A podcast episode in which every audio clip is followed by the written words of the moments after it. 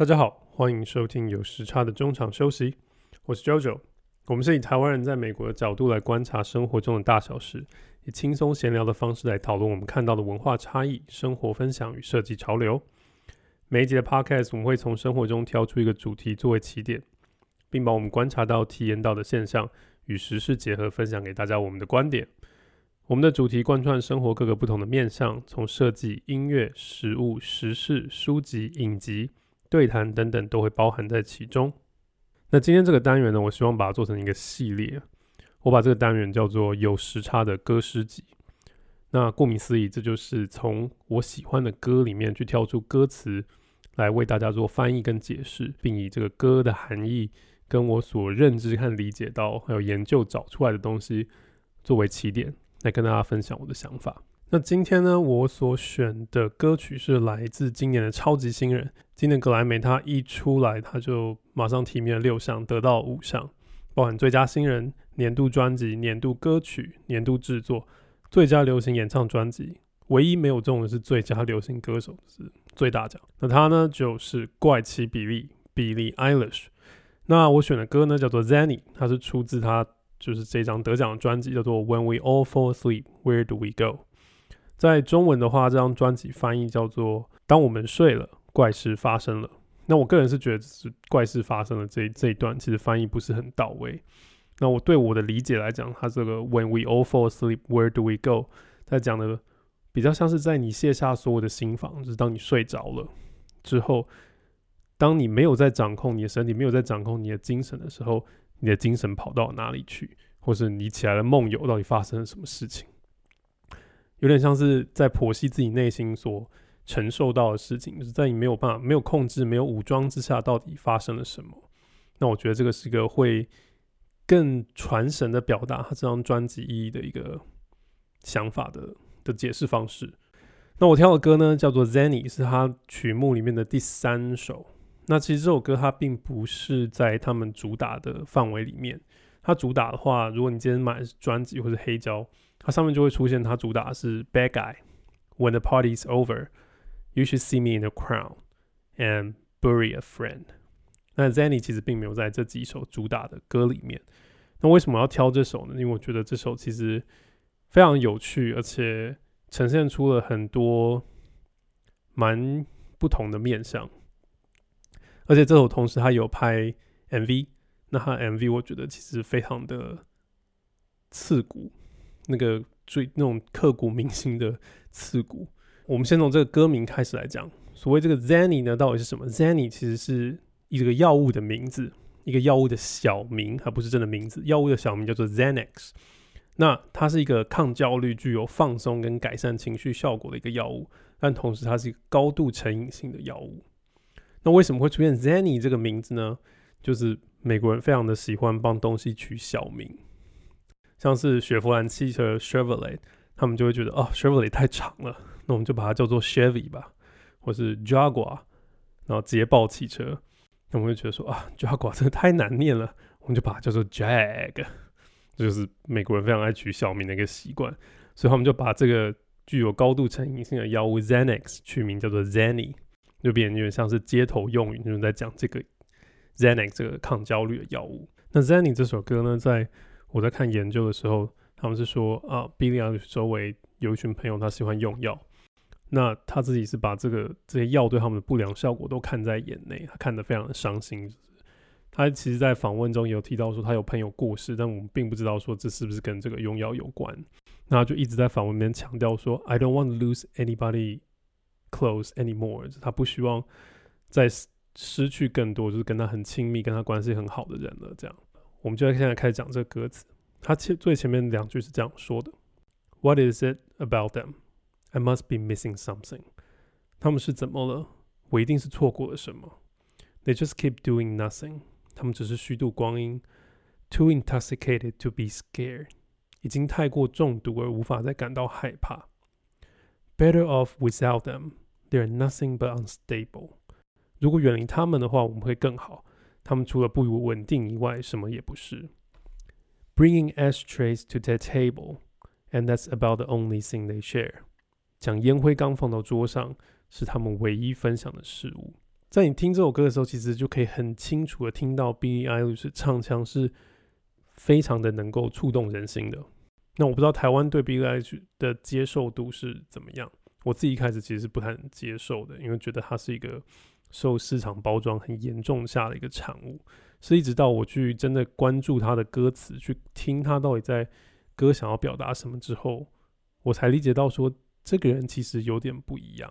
他的唱腔是一个非常慵懒的，一个气若游丝的，是一个很纤细的一个唱法。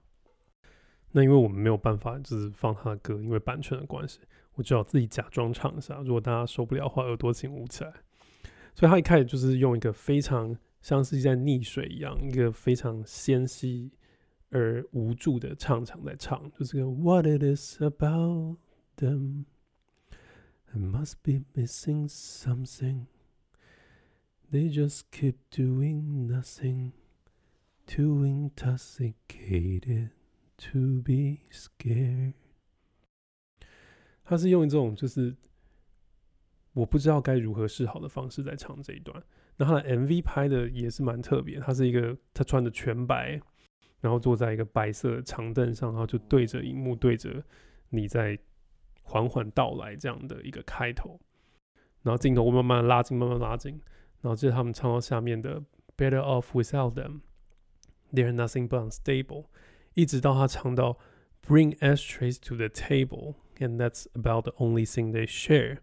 这时候就画面旁边就直接一个手拿一个香烟，直接戳到他的脸上，把他的脸当做烟灰缸来用。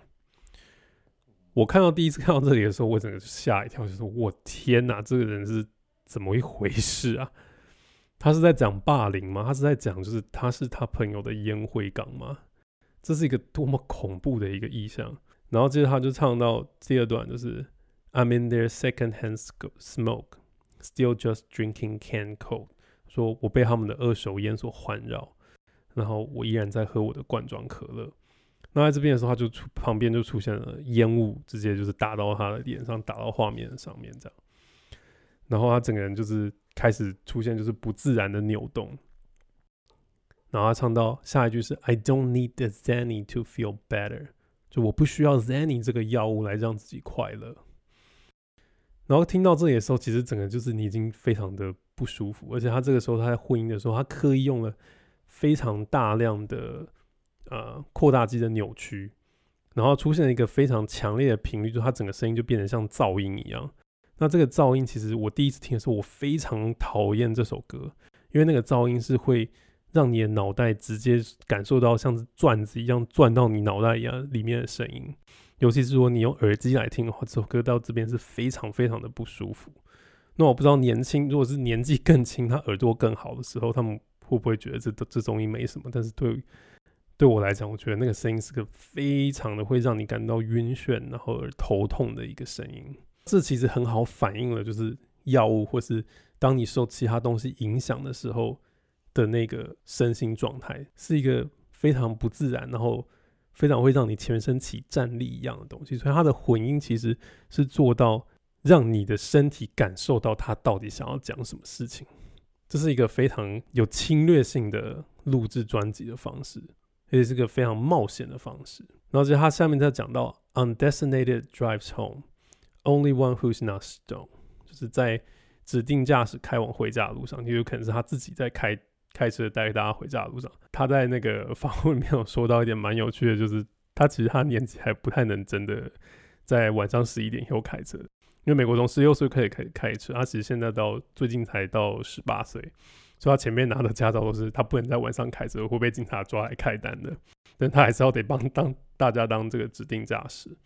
他说：“Only one who is not stone，就是他是唯一一个没有被药物影响的人。Stone 呢，就是石头。Stone 这个字他们拿来这边就是像是你如果嗑了大麻，或者你你嗑了药之后，你全全身。”无力所呈现的一个现象，就像石头一样倒在那边，你没有办法控制，所以他就说 “Only one who's not stone。那下一句是 “Don't give me a Xanny now or ever”，就是我拜托你不要给我 Xanny 这个药物，不论现在或者是永远。就像我前面讲的，就是他到底是被大家拿来当做烟灰缸呢，还是他是为了他的朋友因为受到这个药物影响而感到哀伤？其实这是一个可以就两边都可以拿来解释的一个的含义。你可以用实际上就是 literally 实际上的药物对他们周遭人所造成的影响，或者是说你可以拿精神上的是，他们这些人有点像是众人皆醉我独醒的状况，但是他们是这个众人皆在霸凌他的一个状况。尤其是他 MV 拍的那个方式，其实会让你非常强烈的感受到痛苦，因为他会从一支烟在他脸上，两支烟，三支烟，他就像是那个被 share 的烟灰缸。所以这整首歌的内容是一个非常非常晦暗的、伤心的。那这个在一个 pop song 这个流行乐会写到这种东西是这是个非常诡异的事情，而且他受到大家喜爱就是一个更诡异的事情。所以那时候格莱美奖在在颁奖的时候，他们就有在讲说说 B D I 这张专辑是如何的把精神疾病，或是忧郁，或是心碎这些很负面的情绪，如何把它用他的方式在诠释，而同时这反映了我们这个时代的年轻人，一个十五六岁的青少女，她所面临的生活上的挣扎，变成了。Pop song 变成了非常受欢迎的歌曲，那这个主题在我觉得在 Pop song 上是一个非常少见的，而且他他使用的语言跟描述方式的露骨跟刻骨的感受，又是一个非常少见的一个例例子。好，那我们接下来继续，然后接下来下面他讲说，Waking up at sundown, they are late to every party，就他在日落，大家在日落的时候才起床。并且他们在每个派对上都迟到，Nobody's ever sorry，却没有任何人感到抱歉。Too inebriated now to dance，就是他们早已太烂醉而没有办法跳舞。Morning as they come down，就是到到早晨的时候，他们就像吸血鬼一样瘫倒了。Their pretty heads are hurting，他们精心打扮的头啊、头发啊、妆容，但他们却在头痛欲裂。They are awfully bad at learning。他们无法好好的学习，make the same mistake, blaming circumstances。他们不停的重蹈覆辙，却一怪罪大环境。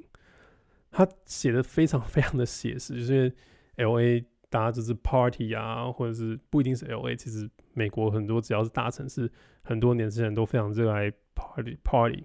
那其中可能会用到药物，或是你是然后饮酒过量这些各个不好的习惯，会造成第二天早上头痛欲裂、宿醉这些东西。他写的非常的简单，非常的直白。然后接着他们上面写说，I'm in their secondhand smoke，又回到前面在讲，就是我被他们的二手烟环绕，然后依然在喝罐装可乐。那我不需要 Xanny 来让自己快乐。那接下来他就到了他的第二的部分，就是 Please don't try to kiss me on the sidewalk，就是 Please don't try to kiss me on the sidewalk on your cigarette break。是拜托不要尝试在路边亲吻我，在你抽烟的中场休息的时候。然后说，I can't afford to love someone who isn't dying by mistake in Silver Lake。说我没有办法去爱一个会不意外的在嬉皮的 Silver Lake 区死去的人。那 Silver Lake 这是拉拉 le 里面他们的那个天文台那个山山脚下的一个区，它就是他们在说是一个嬉皮区。一个新兴起的，就是很多新兴 artist、新兴艺术家都喜欢待在那边的区域。那其实很多演员也住在那里，像是那个之前很红的 Joseph Gordon-Levy、乔瑟夫·高登·李维，然后还有像 Ryan Gosling，其实他们都住在那一区。所以他在这边就用了就是 Silver Lake 这个名字来描述他的这一群嬉皮朋友。然后 Silver Lake 其实又跟 Billie Eilish 出生的地方其实蛮接近的，所以他用了这样的一个譬喻在这里。那也是一个非常直白，其实是这些歌词，你如果说拿以前的歌词那种像诗歌一样写的方式，跟他现在这种写的方式来比，你会觉得他现在写的方式非常非常直白，非常非常的没有文学性。但他的这个言语其实真的是反映出了当下这个时代所使用的语言的一个方式。那同时再配上 MV 里面那个被当做烟灰缸的女孩，跟这一切，就会觉得。这整个故事真是非常 可怕。你不止被霸凌，你的朋友还想要 take advantage，就是还想要 take advantage on you。这整个就是让人感到，如果不是，就其实他在歌词里面还是会有包含一些带有一点点正向意义，有点像是隧道底端亮光一样救赎一样的东西在里面。如果不是因为这样，再加上他的访问里面，你可以看到他其实现在是开心的，然后他的妈妈也爱他的话，我是会真的蛮担心这个歌手会不会哪天突然就真的就是自杀过世，是那样的感到就是你觉得他的心已经受到很严重的伤害的一个感受。那他其实他到最后一段就开始又回到了他一开始 What is it about them? I must be missing something. They just keep doing nothing, too intoxicated to be scared. 然后到最后的时候，他有一段就是非常深沉的一个结尾的部分。他是用就是哼，慢慢在哼这个旋律的方式，就开始哼哼哼这样，然后到最后就有重复了，calm down, hurting and learning，瘫倒了，然后感到痛苦着，然后学习着，来重复他前面所讲到这些人受到药物影响下的状态，或者是说他远离了他们，他希望能够，他希望还是希望能够把他们带回来，希望他们能够回到正轨，但是他已经就是。远离这这一群坏朋友的一个结尾，这样。那我们大致讲完了这一首歌。那我想要补充一些东西，像是它里面用的一些隐喻也蛮有趣的。像他一直在说他在 drinking can coke，他要特别强调那个 can，为什么呢？因为如果他只讲 coke，那这个在街头用语上，它就会变成 cocaine，所以他必须要强调他喝的是 can coke，就是他没有他没有在用这些药物，这样，这个蛮有趣的点。另外，我想要讲的是说，如果你今天看到。他就是 Billie Eilish 这个在在媒体上出现的时候，他都是穿着非常宽大、超级宽大的衣服。那自己也在说，他不希望大家把焦点放在他的身材上，所以他穿着这样的衣服来。让大家把焦点放在其他部分，放在他音乐，放在他的表现上。那最近呢，其实小报就报就拍到说，他穿着简单的小可爱，然后出门去买咖啡的一个照片，然后把他拍得非常非常的丑，非常非常可怕。我都觉得狗仔到底怎么可以把一个人拍成这个样子？接着就受到大家的批评和。就说哦，你的身材怎么这个样子啊？或者说哦，你的就是胸部多大啊？或者是你怎么怎么这么肉？你现在才十八岁什么的？这个就反映了他为什么得要穿着那些像是武装一样的衣服来保护自己。这同时也反映出了我在听他的歌时里面所听到的一些东西。他在跟那个 Vanity Fair，就是好像 Vanity Fair 中文什么浮华时代吗？还是什么的连续三年做访问。然后他再看回自己的访问，这样那时候他们就从十、十五、十六、十七，然后三年做了访问。在十五岁一开始的时候，他就是一个嗯刚出来，然后很嫩，还不知道自己会不会成的感觉。到十六的时候，他开始爆红，但十六的时候也是他看起来就是在画面上看起来最最痛苦、最糟糕的时候。他整个人看起来非常的疲倦，然后皮肤状况很不好，然后讲话呢也需要一直都需要很多的。武装一直很需要 potential，很需要假装自己很强大的那种感觉。